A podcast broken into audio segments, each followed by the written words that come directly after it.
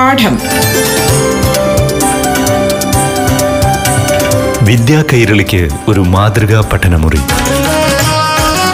പാഠം തുടരുന്നു. ഇനി ഏഴാം ക്ലാസ്സിലെ അടിസ്ഥാന ശാസ്ത്രത്തിലെ ആറാമത്തെ യൂണിറ്റായ നിർമ്മലമായ പ്രകൃതിക്കായി ഈ പാഠഭാഗത്തിലേക്കാണ്. മണ്ണ് ജലം വായു എന്നിവ വളരെ അമൂല്യമായ പ്രകൃതി വിഭവങ്ങളാണ്. ഇവയുടെ പ്രാധാന്യം തിരിച്ചറിഞ്ഞ പഴയ തലമുറ ഉയർന്ന പാരിസ്ഥിതിക അവബോധം നിലനിർത്തി പോന്നിരുന്നു. എന്നാൽ ഉപഭോഗ സംസ്കാരം ഉയർന്ന തോതിലുള്ള പ്രകൃതി ചൂഷണത്തിന് കാരണമായി തീർന്നു. പരിസ്ഥിതി സംരക്ഷണ പ്രവർത്തനങ്ങളിൽ കൂടുതൽ താല്പര്യം വളർത്തുന്ന വിവിധ പ്രവർത്തനങ്ങളാണ് ഈ യൂണിറ്റിൽ ഉൾപ്പെടുത്തിയിരിക്കുന്നത്. കൂടാതെ ഇവയുടെ ഘടകങ്ങൾ തിരിച്ചറിയുന്നതിന് സൂക്ഷ്മതയോടെയും കൃത്യതയോടെയും ഏർപ്പെടേണ്ട പരീക്ഷണ പ്രവർത്തനങ്ങളെക്കുറിച്ചും നമുക്ക് ചർച്ച ചെയ്യാം. മണ്ണ് വായു ജലം എന്നിവയുടെ സ്വാഭാവിക ഘടനയിൽ മാറ്റം വരുത്തുന്ന മലിനീകരണം എന്ന വിപത്തിന്റെ പ്രത്യാഘാതങ്ങൾ തിരിച്ചറിഞ്ഞ് പരിസ്ഥിതി സംരക്ഷണ പ്രവർത്തനങ്ങളിൽ ഏർപ്പെടാൻ ഇവയുടെ പ്രാധാന്യം സമൂഹത്തെ കൂടി ബോധ്യപ്പെടുത്തുവാനും ഉള്ള കഴിവ് നേടുക എന്നതാണ് ഈ യൂണിറ്റിന്റെ ലക്ഷ്യം. നിങ്ങളുടെ പാഠപുസ്തകത്തിൽ കാണുന്നത് പോലെ ഒരു മരം ആറ്റുവക്കത്ത് മണ്ണിൽ വേരൂന്നി വിണ്ണിൽ പടർന്ന് ആ ആഴത്തിൽ ജലം തേടി പന്തലിച്ചങ്ങനെ നിൽക്കുന്നു. മണ്ണിൽ നിന്ന് ജലവും ലവണങ്ങളും വലിച്ചെടുത്ത് വളരുന്നു. അന്തരീക്ഷത്തിൽ നിന്ന് പ്രാണവായു സ്വീകരിക്കുന്നു. കാർബൺ ഡൈ ഓക്സൈഡ് ഉപയോഗപ്പെടുത്തി ആഹാരം നിർമ്മിക്കുന്നു. മറ്റുള്ളവർക്കായി കരുതി വെക്കുന്നു. സ്വീകരിച്ചതിനേക്കാൾ കൂടുതൽ പ്രാണവായു പുറത്തുവിടുന്നു. മരം എന്തെല്ലാം ചെയ്യുന്നു അല്ലേ? എല്ലാ ജീവജാലങ്ങളെയും പ്രത്യക്ഷമായോ പരോക്ഷമായോ മണ്ണ് വായു ജലം എന്നീ ഘടകങ്ങളെ ആശ്രയിക്കുന്നു.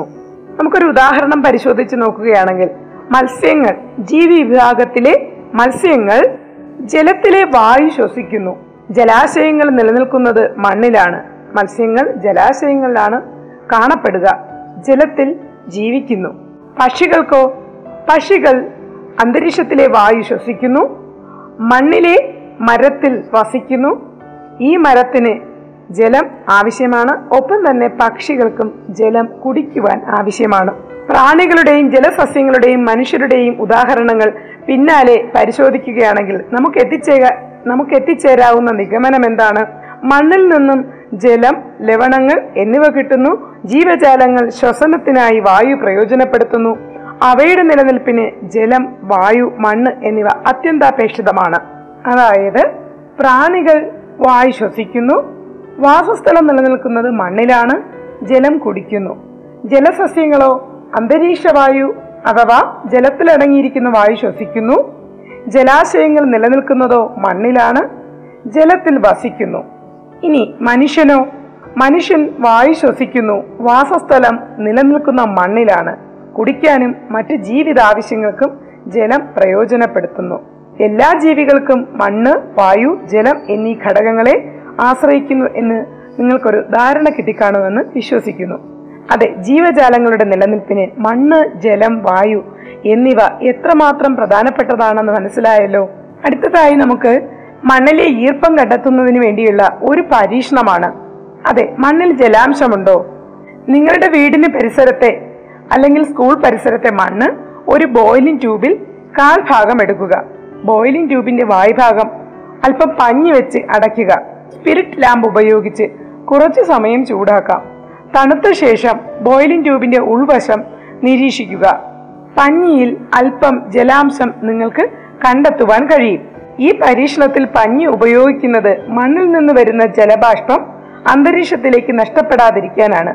വിവിധ മണ്ണിനങ്ങൾ എടുത്ത് ഈർപ്പത്തിന്റെ അളവ് താരതമ്യം ചെയ്യുന്നതിനുള്ള പരീക്ഷണം നടത്തുമ്പോൾ എല്ലാ മണ്ണിനങ്ങളും പേപ്പറിലോ മറ്റോ കുറച്ചു നേരം പരത്തി വെക്കുക എന്നിട്ട് അതിൽ നിന്നും ഒരേ അളവിൽ മണ്ണ് മുകൾ ഭാഗത്തു നിന്ന് എടുക്കുന്നത് പരീക്ഷണത്തിൽ കൃത്യത ഉറപ്പാക്കുവാൻ സഹായിക്കും.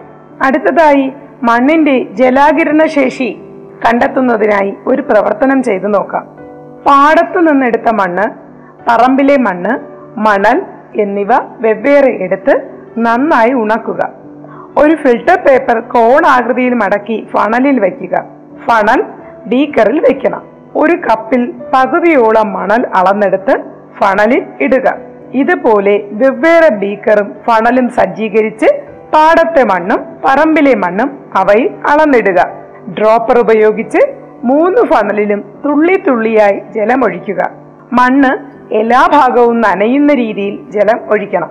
ഓരോന്നിലും ഒഴിക്കുന്ന ജലത്തുള്ളികളുടെ എണ്ണം രേഖപ്പെടുത്തണം. ഫണലിൽ നിന്ന് ബീക്കറിലേക്ക് ആദ്യ തുള്ളി ജലം വീഴുന്നത് വരെ ഈ പ്രവർത്തനം തുടരണം. ഈ പരീക്ഷണം ഒരു ഗ്രൂപ്പ് പ്രവർത്തനമായി ചെയ്യുന്നതിനാണ് എപ്പോഴും എളുപ്പം. ഒരേ അളവിൽ മണ്ണെടുക്കണം. അതുപോലെ തന്നെ ഫണലിൽ ഫിൽട്ടർ പേപ്പറിൽ ഇടണം. അമർത്തി വെക്കരുത്. ജലം ഒഴിക്കുമ്പോഴും ഒരേപോലെയുള്ള ഡ്രോപ്പർ ഉപയോഗിച്ച് കൃത്യമായ അളവിലും രീതിയിലും ഒഴിച്ചാൽ പരീക്ഷണത്തിന്റെ കൃത്യത പരമാവധി ഉറപ്പാക്കാവുന്നതാണ്. ഒഴിച്ച ജലത്തുള്ളികളുടെ എണ്ണവും ഫണലിൽ നിന്ന് വെള്ളത്തുള്ളി പുറത്തു വരുന്നതും കൃത്യമായി നിരീക്ഷിച്ച് തിട്ടപ്പെടുത്തിയിരിക്കണം. ഓരോ ഗ്രൂപ്പും കണ്ടെത്തിയ നിരീക്ഷണ ഫലങ്ങൾ പരസ്പരം വിശകലനം ചെയ്ത് നിഗമനങ്ങൾ രൂപീകരിക്കണം. ആദ്യം ജലത്തുള്ളികൾ പുറത്തു വരുന്ന മണ്ണിന് മറ്റുള്ളവയെ അപേക്ഷിച്ച് ജലാകിരണ ശേഷി കുറവാണ് എന്ന നിഗമനത്തിൽ നിങ്ങൾക്ക് എത്തിച്ചേരാവുന്നതാണ്. ജൈവാംശം കൂടുതലുള്ള മണ്ണ് ഇരുണ്ടതായിരിക്കും. ഈ മണ്ണിന് ജലാകിരണ ശേഷി കൂടുതലും ആയിരിക്കും. ജൈവാംശം കൂടുതലുള്ള മണ്ണ് തീർച്ചയായും പറമ്പിലെ മണ്ണ് തന്നെ ആയിരിക്കും. ഇരുണ്ട മണ്ണായിരിക്കും ഈ മണ്ണിനാണ് ജലാകിരണ ശേഷി കൂടുതൽ ഉണ്ടാവുക. എന്താണ് മണ്ണിലെ ജൈവാംശം? മണ്ണിലെത്തുന്ന ജൈവ അവശിഷ്ടങ്ങൾക്ക് എന്താണ് സംഭവിക്കുക? അതെ മണ്ണിലെത്തിച്ചേരുന്ന ജൈവ അവശിഷ്ടങ്ങൾ ബാക്ടീരിയ ഫംഗസ് തുടങ്ങിയ ജീവികളുടെ പ്രവർത്തന ഫലമായി വിഘടിച്ച് മണ്ണിൽ ചേരുന്നു. മണ്ണിലെ ജൈവാംശം എങ്ങനെ തിരിച്ചറിയാം? ജൈവാംശം കൂടുതലുള്ള മണ്ണിന്റെ നിറം എന്തായിരിക്കും? പറഞ്ഞു കഴിഞ്ഞു. മണ്ണിൽ ജൈവാംശം കൂടുതലുള്ള മണ്ണിന്റെ നിറം കറുത്ത നിറം അല്ലെങ്കിൽ ഇരുണ്ട നിറമായിരിക്കും. മണ്ണിലെ ജൈവാംശം കണ്ടെത്തുന്നതിനായി മണൽ ചെമ്മണ്ണ് മരങ്ങൾ നിറഞ്ഞ സ്ഥലത്തെ മണ്ണ് എന്നിവ ഒരേ അളവിൽ മൂന്ന് ടെസ്റ്റ് ട്യൂബിൽ എടുക്കുക. ഓരോന്നിലും അല്പം ഹൈഡ്രജൻ പെറോക്സൈഡ് ഒഴിക്കുക. എന്താണ് ഹൈഡ്രജൻ പെറോക്സൈഡ്?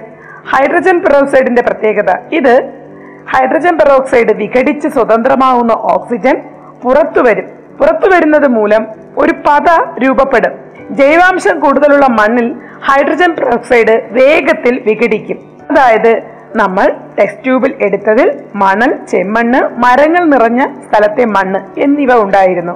മരങ്ങൾ നിറഞ്ഞ സ്ഥലത്തെ മണ്ണിൽ ജൈവാംശം കൂടുതലുണ്ടായിരിക്കും.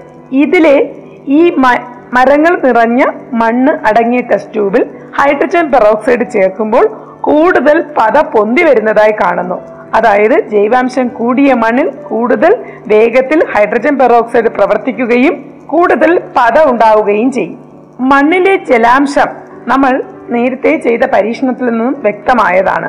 ജലലഭ്യത ഒരു മണ്ണിൽ ഉള്ള ജലലഭ്യത ആ ജലത്തിലെ ബാഷ്പീകരണ നിരക്കിലെ വ്യത്യാസം ജലം സംഭരിച്ചു വെക്കാനുള്ള ശേഷിയിലെ വ്യത്യാസം ജലം സംഭരിച്ചു വെക്കാനുള്ള ശേഷിയിലെ വ്യത്യാസം ജൈവാംശത്തിന്റെ അളവിലെ വ്യത്യാസം എന്നിവ മണ്ണിലെ ജലാംശത്തിൽ വ്യത്യാസമുണ്ടാകാൻ കാരണമാകുന്നു. ജൈവസമ്പന്നമായ മേൽമണ്ണ് അതായത് നമ്മൾ ചെയ്ത പരീക്ഷണത്തിൽ നിന്നും വ്യക്തമായ ജൈവസമ്പന്നമായ മണ്ണ് പറമ്പിലെ മണ്ണാണ്. പറമ്പിലെ മണ്ണ് എന്നാൽ മേൽമണ്ണ്. ഈ മേൽമണ്ണ് രൂപപ്പെടുന്നത് അനേകം വർഷങ്ങൾ കൊണ്ടാണ്. മേൽമണ്ണ് ഏകദേശം ഒരടി കനത്തിലാണ് സാധാരണ കാണപ്പെടുക.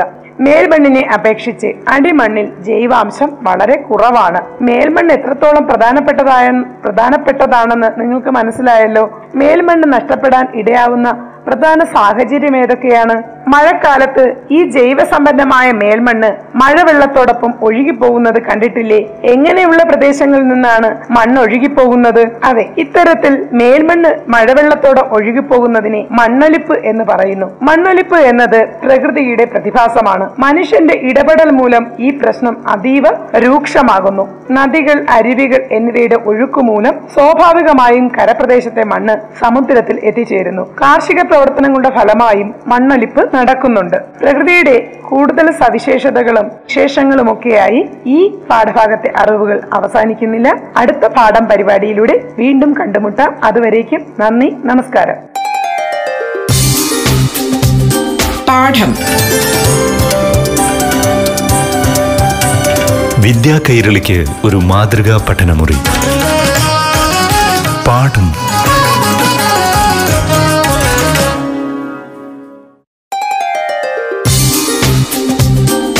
പാഠം. വിദ്യാ കൈരളിക്ക് ഒരു മാതൃകാ പഠനമുറി. പാഠം. നമസ്കാരം പ്രിയമുള്ളവരെ. പാഠം റേഡിയോ ക്ലാസ് മുറിയിലേക്ക് ഏവർക്കും ഹൃദ്യമായ സ്വാഗതം. ഇപ്പോൾ കേരള പാഠ്യതലത്തിലെ ഏഴാം സ്റ്റാൻഡേർഡിലെ അടിസ്ഥാന ശാസ്ത്രം ക്ലാസ് കേൾക്കാം. അവതരിപ്പിക്കുന്നത് അധ്യാപികയായ അനീഷ്യ. പ്രിയപ്പെട്ട കുട്ടികൾക്ക് നമസ്കാരം. പാഠം പരിപാടിയിൽ ഇനി ഏഴാം ക്ലാസ്സിലെ അടിസ്ഥാന ശാസ്ത്രത്തിലെ അഞ്ചാമത്തെ യൂണിറ്റായ വൈദ്യുതി പ്രവഹിക്കുമ്പോൾ ഈ പാഠഭാഗത്തിലെ അറിവുകൾ നമുക്ക് പങ്കുവയ്ക്കാം. കഴിഞ്ഞ ക്ലാസ്സുകളിൽ വൈദ്യുതിയുടെ പ്രത്യേകതകൾ വൈദ്യുതകാന്ത നിർമ്മാണം എന്നിവയൊക്കെ നമ്മൾ പരിചയപ്പെട്ടു കഴിഞ്ഞു. വൈദ്യുതിയുടെ കണ്ടെത്തൽ വൈദ്യുത ഉപകരണങ്ങളും സർക്യൂട്ടുകളിലെ വിവിധ പ്രതീകങ്ങളും ഒക്കെ പരിചയപ്പെട്ടു കഴിഞ്ഞു. ഇനി നമുക്ക് ഗാർഹിക വൈദ്യുതിയുടെ പ്രത്യേകതകളിലേക്കാണ്. വീടുകളിലെ ഉപകരണങ്ങൾ പ്രവർത്തിപ്പിക്കാൻ ആവശ്യമായ വൈദ്യുതിയെ നമ്മൾ ഗാർഹിക വൈദ്യുതി എന്നാണ് സൂചിപ്പിക്കുക. കേരളത്തിന്റെ സവിശേഷത പ്രധാനമായും ജലവൈദ്യുത നിലയങ്ങളാണ്. അത് കേരളം എന്ന സംസ്ഥാനത്തിന്റെ മഴയുടെ ലഭ്യതയുടെ പ്രത്യേകത കൊണ്ട് തന്നെയാണ്. അണകെട്ടി നിർത്തിയ ജലത്തിന്റെ ഊർജം ഉപയോഗിച്ചാണ് ജലവൈദ്യുത നിലയത്തിൽ വൈദ്യുതി ഉൽപ്പാദിപ്പിക്കുന്നത്. ഉയരത്തിൽ അണകെട്ടി ഉയരത്തിൽ അണകെട്ടി നിർത്തിയ ജലം വളരെ താഴ്ചയിൽ സ്ഥാപിച്ചിരിക്കുന്ന ടർബൈനിലേക്ക് പെൻസ്റ്റോക്ക് പൈപ്പിലൂടെ എത്തിക്കുന്നു. ഒഴുകുന്ന ജലത്തിന്റെ ഊർജം ഉപയോഗിച്ച് ടർബൈൻ കറങ്ങുന്നു. ഇത് ജനറേറ്ററിനെ പ്രവർത്തിപ്പിച്ചാണ് വൈദ്യുതി ഉൽപ്പാദിപ്പിക്കുന്നത്. ആവശ്യമായ വൈദ്യുതിയുടെ അളവിനനുസരിച്ച് ജലത്തിന്റെ ഒഴുക്ക് ക്രമീകരിക്കുന്നതിനുള്ള സംവിധാനവും ജലവൈദ്യുത നിലയങ്ങളിൽ ഉണ്ട്. എന്നാൽ ഇന്ന് കേരളം അതിന്റെ വൈദ്യുതി ആവശ്യത്തിന്റെ മുപ്പത് ശതമാനം മാത്രമാണ് ഇത്തരത്തിലുള്ള ജലവൈദ്യുത നിലയങ്ങളിൽ നിന്നുള്ള വൈദ്യുതിയെ ആശ്രയിക്കുന്നത്. കേരളത്തിന്റെ ആവശ്യം നികത്തുന്നതിന് വേണ്ടി നമ്മൾ പലപ്പോഴും താപവൈദ്യുത നിലയങ്ങളെ ആശ്രയിക്കേണ്ടി വരുന്നു. അതിൽ ഭൂരിഭാഗവും കേരളത്തിന് പുറത്തുള്ള സംസ്ഥാനങ്ങളിൽ പ്രവർത്തിക്കുന്നവയാണ്. അപ്പോ കേന്ദ്ര ഗവൺമെന്റിൽ നിന്നും വൈദ്യുതി വില കൊടുത്തും വാങ്ങുന്ന സ്ഥിതിവിശേഷമാണ് ഉള്ളത്. വൈദ്യുതി നിലയത്തിന്റെ ചിത്രങ്ങളും മറ്റ് വീഡിയോകളും ഒക്കെ നിങ്ങൾക്ക് ധാരാളം ലഭ്യമാകും. അതോടൊപ്പം തന്നെ വൈദ്യുതിയെക്കുറിച്ച് മനസ്സിലാക്കേണ്ട ഒരു കാര്യമാണ്. ഏറ്റവും കൂടുതൽ ഉപയോഗപ്പെടുത്തുന്ന ഊർജ രൂപമാണ് വൈദ്യുതി. ഈ നിലയിൽ വൈദ്യുതിയുടെ പ്രാധാന്യം നമുക്ക് ഏറ്റവും കൂടുതൽ വിലപ്പെട്ടതാണ്. വൈദ്യുതിയുടെ ആവശ്യം ഞാൻ മുമ്പ് സൂചിപ്പിച്ചതുപോലെ നമ്മുടെ സംസ്ഥാനത്ത് കൂടി വരികയാണ്. എന്നാൽ ഉൽപാദനം വർദ്ധിക്കാതിരിക്കുകയും ചെയ്യുന്ന സാഹചര്യമാണ് ഇവിടെയുള്ളത്. ഇത്തരം സാഹചര്യങ്ങളിൽ പവർ കട്ട് ലോഡ് ഷെഡിംഗ് പോലുള്ള വൈദ്യുത നിയന്ത്രണങ്ങളും ചിലപ്പോൾ ഏർപ്പെടുത്തേണ്ടി വരാറുണ്ട്. ഇത്തരത്തിലുള്ള വെല്ലുവിളികളെയൊക്കെ നേരിടുന്നത് വൈദ്യുതിയെ ബുദ്ധിപൂർവം വിനിയോഗിച്ചുകൊണ്ടാണ്. എന്താണ് ലോഡ് ഷെഡിങ്ങും പവർ കട്ടും എന്ന് നിങ്ങൾക്കൊരു സംശയം തോന്നിയേക്കാം. ഒരു സബ്സ്റ്റേഷനിൽ നിന്ന് വിതരണം ചെയ്യുന്ന വൈദ്യുതി രണ്ടായിരം യൂണിറ്റ് ആണെന്ന് കരുതുക. ഉൽപാദനം കുറയുമ്പോൾ ഇവിടേക്ക് ആവശ്യമായ വൈദ്യുതി മുഴുവനും നൽകാൻ കഴിയാതെ വരുന്നു. അപ്പോൾ ചില ഫീഡറുകൾ നിശ്ചിത സമയത്തേക്ക് ഓഫാക്കി ലഭിക്കുന്ന വൈദ്യുതി മറ്റിടങ്ങളിലേക്ക് വിതരണം ചെയ്യും. ഇതാണ് ലോഡ് ഷെഡിംഗ് സാധാരണമായി വൈകിട്ട് ആറ് മുതൽ പത്ത് വരെയാണ് ഫീഡറുകൾ മാറി മാറി ഓഫാക്കുന്നത്. ഇനി വ്യവസായ സ്ഥാപനങ്ങളെയാണ് പവർ കട്ട് ബാധിക്കുക. സാധാരണ ഉപയോഗിക്കുന്ന വൈദ്യുതിയുടെ ഇരുപത്തിയഞ്ച് ശതമാനം പവറാണ് കട്ട് ചെയ്യുന്നതെങ്കിൽ ആ സ്ഥാപനത്തിന് എഴുപത്തിയഞ്ച് ശതമാനം വൈദ്യുതി മാത്രമേ ഉപയോഗിക്കുവാൻ കഴിയൂ. വളരെ ആവശ്യമുള്ളതും എന്നാൽ വിലപിടിപ്പുള്ളതുമായ ഒരു ഊർജ രൂപം എന്ന നിലയിൽ വൈദ്യുതിയുടെ ഉപയോഗം വളരെ ബുദ്ധിപൂർവം ആക്കേണ്ടത് വളരെ അത്യാവശ്യമാണ്. വൈദ്യുതി പാഴാകുന്ന സാഹചര്യം ഒഴിവാക്കുകയാണ് വേണ്ടത്. നിങ്ങളുടെ വീട്ടിൽ സാധാരണഗതിയിൽ വൈദ്യുതി പാഴാവുന്ന ചില സന്ദർഭങ്ങൾ ഞാൻ പറയാം. ആളില്ലാത്ത മുറിയിൽ ബൾബ് പ്രകാശിക്കുന്നു ഫാൻ പ്രവർത്തിക്കുന്നു. ടി വി പ്രവർത്തിച്ചുകൊണ്ടേയിരിക്കുന്നു ആരും തന്നെ കാണുന്നില്ല. പകൽ സമയത്തും ബൾബുകൾ പ്രകാശിച്ചുകൊണ്ടിരിക്കുന്നു. റെഫ്രിജറേറ്റർ തുറന്നു വച്ചിരിക്കുന്നു. ഇത്തരത്തിൽ നിരവധി സന്ദർഭങ്ങളും സാഹചര്യങ്ങളും നിങ്ങളുടെയും വീട്ടിൽ ഉണ്ടാവാം. അതോടൊപ്പം തന്നെ വൈദ്യുതോപകരണങ്ങൾ തിരഞ്ഞെടുക്കുമ്പോൾ ചില കാര്യങ്ങൾ ശ്രദ്ധിക്കേണ്ടതുണ്ട്. വൈദ്യുതോപകരണങ്ങളിൽ നക്ഷത്ര ചിഹ്നങ്ങൾ അടയാളപ്പെടുത്താറുണ്ട്. നക്ഷത്രങ്ങളുടെ എണ്ണം ഉപകരണത്തിന്റെ ഊർജക്ഷമതയെ സൂചിപ്പിക്കുന്നു. വൈദ്യുതോപകരണങ്ങൾ തിരഞ്ഞെടുക്കുമ്പോൾ കൂടുതൽ നക്ഷത്ര അടയാളങ്ങൾ ഉള്ളവ ശ്രദ്ധിച്ച് തിരഞ്ഞെടുക്കുകയാണ് വേണ്ടത്. അതായത് നമ്മുടെ നാട്ടിൽ വീടുകളുടെ എണ്ണം ഓരോ വർഷവും കൂടി വരുന്നു. എന്നാൽ വൈദ്യുതിയുടെ ഉൽപാദനമാണെങ്കിലോ സ്ഥിരവുമാണ്. ബോധവൽക്കരണവും ഇന്ധനക്ഷമതയുള്ള ഉപകരണങ്ങളുടെ വിതരണവും ആരംഭിച്ചാൽ തന്നെ ഉപഭോഗവും ഉൽപാദനവും തമ്മിലുള്ള വ്യത്യാസം കുറയ്ക്കാൻ കഴിയുന്നതാണ്.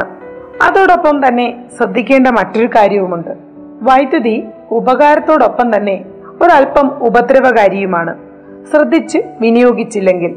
അതായത് ടോർച്ച് സെല്ലിൽ നിന്ന് ലഭിക്കുന്നതിനേക്കാൾ വളരെയധികം ശക്തിയേറിയ വൈദ്യുതിയാണ് വീടുകളിൽ ഉപയോഗിക്കുന്നതെന്ന് നിങ്ങൾക്കറിയാം. ശ്രദ്ധിച്ചുപയോഗിച്ചില്ലെങ്കിൽ വൈദ്യുതി അപകടങ്ങൾക്ക് കാരണമാകാം. ഇതുമൂലം മരണം വരെ സംഭവിക്കാറുണ്ട്. വൈദ്യുതി ഷോക്ക് ഏൽക്കാൻ സാധ്യതയുള്ള ചില സന്ദർഭങ്ങൾ നോക്കൂ. നനഞ്ഞ കൈകൊണ്ട് സ്വിച്ച് പ്രവർത്തിപ്പിക്കുമ്പോൾ സ്വിച്ച് ഓഫ് ആക്കാതെ പ്ലഗ് പിൻ ഊരിയെടുക്കുമ്പോൾ ഇൻസുലേഷൻ പോയ വയറുകൾ ഉപയോഗിക്കുമ്പോൾ സ്വിച്ച് ഓഫ് ആക്കാതെ ബൾബ് മാറ്റിയിടുമ്പോൾ തുടങ്ങി നിരവധി അശ്രദ്ധമായ കൈകാര്യം ചെയ്യലുകൾ വൈദ്യുതിയെ അപകടകാരിയാക്കാറുണ്ട്. ഇത്തരത്തിലുള്ള കാര്യങ്ങൾ ചെയ്യാതിരിക്കുന്നതിനോടൊപ്പം തന്നെ തകരാറുള്ള വൈദ്യുതോപകരണങ്ങൾ ഉപയോഗിക്കാതിരിക്കുക സർക്യൂട്ടുമായി ബന്ധിപ്പിക്കുന്ന വൈദ്യുതോപകരണങ്ങൾ റിപ്പയർ ചെയ്യുവാനോ തുറന്നു നോക്കുവാനോ ശ്രമിക്കരുത്. അതായത് സ്വിച്ച് ഓഫ് ആക്കിയ ഘട്ടത്തിൽ മാത്രമേ ഇത്തരത്തിൽ ചെയ്യാൻ ശ്രമിക്കാവൂ. വൈദ്യുതോപകരണങ്ങൾ പ്രവർത്തിപ്പിക്കുമ്പോൾ റബ്ബർ ചെരുപ്പ് ധരിക്കുകയും കഴിയുമെങ്കിൽ കയ്യിൽ റബ്ബർ ഗ്ലൗസ് ധരിക്കുകയും ചെയ്യുക. മിക്സി വൈദ്യുത ഇസ്തിരിപ്പെട്ടി ഫ്രിഡ്ജ് അതായത് റെഫ്രിജറേറ്റർ വൈദ്യുത മോട്ടോർ എന്നിവ പ്രവർത്തിപ്പിക്കുമ്പോൾ സുരക്ഷാ മുൻകരുതലുകൾ ഉറപ്പുവരുത്തുക. ഇടിമിന്നൽ ഉള്ളപ്പോൾ വൈദ്യുതോപകരണങ്ങൾ ഉപയോഗിക്കാതിരിക്കുക. വൈദ്യുത പ്ലഗിൽ ആണി മറ്റു വസ്തുക്കൾ എന്നിവ കുത്തുന്നത് അപകടമാണ്. ടെസ്റ്റർ ഉപയോഗിക്കുമ്പോഴും പ്ലഗ് പിൻ വലിച്ചെടുക്കുമ്പോഴും കുത്തുമ്പോഴും വൈദ്യുതി പ്രവഹിക്കാത്ത ഭാഗത്ത് മാത്രം പിടിച്ച് ശ്രദ്ധയോടെ ചെയ്യുക. നനഞ്ഞ കൈകൊണ്ട് ഒരിക്കലും സ്വിച്ച് ഓൺ ആക്കുകയോ ഓഫ് ആക്കുകയോ ചെയ്യാതിരിക്കുക. ഇനി ഇത്തരം മുൻകരുതലുകളും ശ്രദ്ധയും ഒക്കെ ഉണ്ടെങ്കിൽ തന്നെയും വൈദ്യുതി ഷോക്ക് ഏറ്റാൽ നമ്മൾ എന്താണ് ചെയ്യേണ്ടത്? ഒരാളെ ഷോക്ക് ഏറ്റാൽ നാം ഉടൻ തന്നെ വൈദ്യുതി ബന്ധം വിച്ഛേദിക്കുകയാണ് ആദ്യം ചെയ്യേണ്ടത്. ഇതിനായി സ്വിച്ച് ഓഫ് ആക്കുകയോ ഫ്യൂസ് ഊരി മാറ്റുകയോ വേണം. ഇവ രണ്ടും സാധ്യമാവാത്ത പക്ഷം വൈദ്യുതി കടത്തിവിടാത്ത വസ്തുക്കൾ ഉപയോഗിച്ച് ഷോക്കേറ്റയാളെ തള്ളി മാറ്റണം. ഗുരുതരമായ ഷോക്കാണെങ്കിൽ ഷോക്കേറ്റ ആളെ നാം ഉടനെ തന്നെ ആശുപത്രിയിൽ എത്തിക്കേണ്ടതുണ്ട്. ആവശ്യമെങ്കിൽ കൃത്രിമ ശ്വാസോച്ഛ്വാസം നൽകുക ഒപ്പം ശരീരം തടവി ചൂടാക്കുക രക്തം കട്ട പിടിക്കാതിരിക്കാൻ അത് സഹായിക്കും. ഒപ്പം തന്നെ ഹൃദയസ്പന്ദനം നിന്നുപോയെങ്കിൽ ഉടൻ തന്നെ രണ്ട് കൈകളും ഷോക്കേറ്റയാളുടെ നെഞ്ചിൽ മേൽക്കുമേൽ ചേർത്ത് വെച്ച് അമർത്തി തടവുക. ഹൃദയം സ്വയം ഇടിക്കുന്നത് വരെ ഈ പ്രവർത്തനം തുടരണം. വൈദ്യുതിയുടെ ഉപയോഗങ്ങളും പ്രത്യേകതകളും വൈദ്യുതി ഉണ്ടാക്കാവുന്ന അപകടങ്ങളും ഒക്കെ നമ്മൾ ചർച്ച ചെയ്തു കഴിഞ്ഞു. കേരളത്തിൽ ഏറ്റവും കൂടുതൽ വൈദ്യുതി ഉൽപ്പാദിപ്പിക്കുന്ന വൈദ്യുത നിലയമാണ് ഇടുക്കി ജലവൈദ്യുത നിലയം. ഇത് കഴിയുമെങ്കിൽ ഒരു വീഡിയോയിലൂടെ കാണുവാൻ ശ്രമിക്കുക. ഇടുക്കി ഡാമും ജലവൈദ്യുത നിലയവും അതിനോടനുബന്ധിച്ച മറ്റ് ജ- അണക്കെട്ടുകളും ഒക്കെ ഇത്രയേറെ വാർത്താ പ്രാധാന്യം നേടുന്ന ഈ കാലഘട്ടത്തിൽ ഇടുക്കി ഡാമിനെ കുറിച്ചുള്ള ഒരു വീഡിയോ കാണുവാൻ നിങ്ങൾക്ക് യാതൊരു ബുദ്ധിമുട്ടും ഉണ്ടാവുകയില്ല. അപ്പോൾ അത്തരത്തിലൊരു വീഡിയോ കാണുക ഇടുക്കി ഡാമിനെ കുറിച്ചുള്ള മനോഹരമായ അറിവുകൾ സ്വായത്തമാക്കുക. ഈ പാഠഭാഗത്തെ അറിവുകൾ ഇവിടെ അവസാനിക്കുന്നു. എന്നാൽ നിർമ്മലമായ പ്രകൃതിയിലെ ചില കാഴ്ചകൾ ചില അറിവുകൾ നമുക്ക് പങ്കുവച്ചാലോ? അതെ നിർമ്മലമായ പ്രകൃതിക്കായി നമുക്ക് എന്ത് ചെയ്യാം? പാഠം. വിദ്യാ കൈരളിക്ക് ഒരു മാതൃകാ പഠനമുറി. പാഠം ഒരിടവേളയ്ക്ക് ശേഷം തുടരും.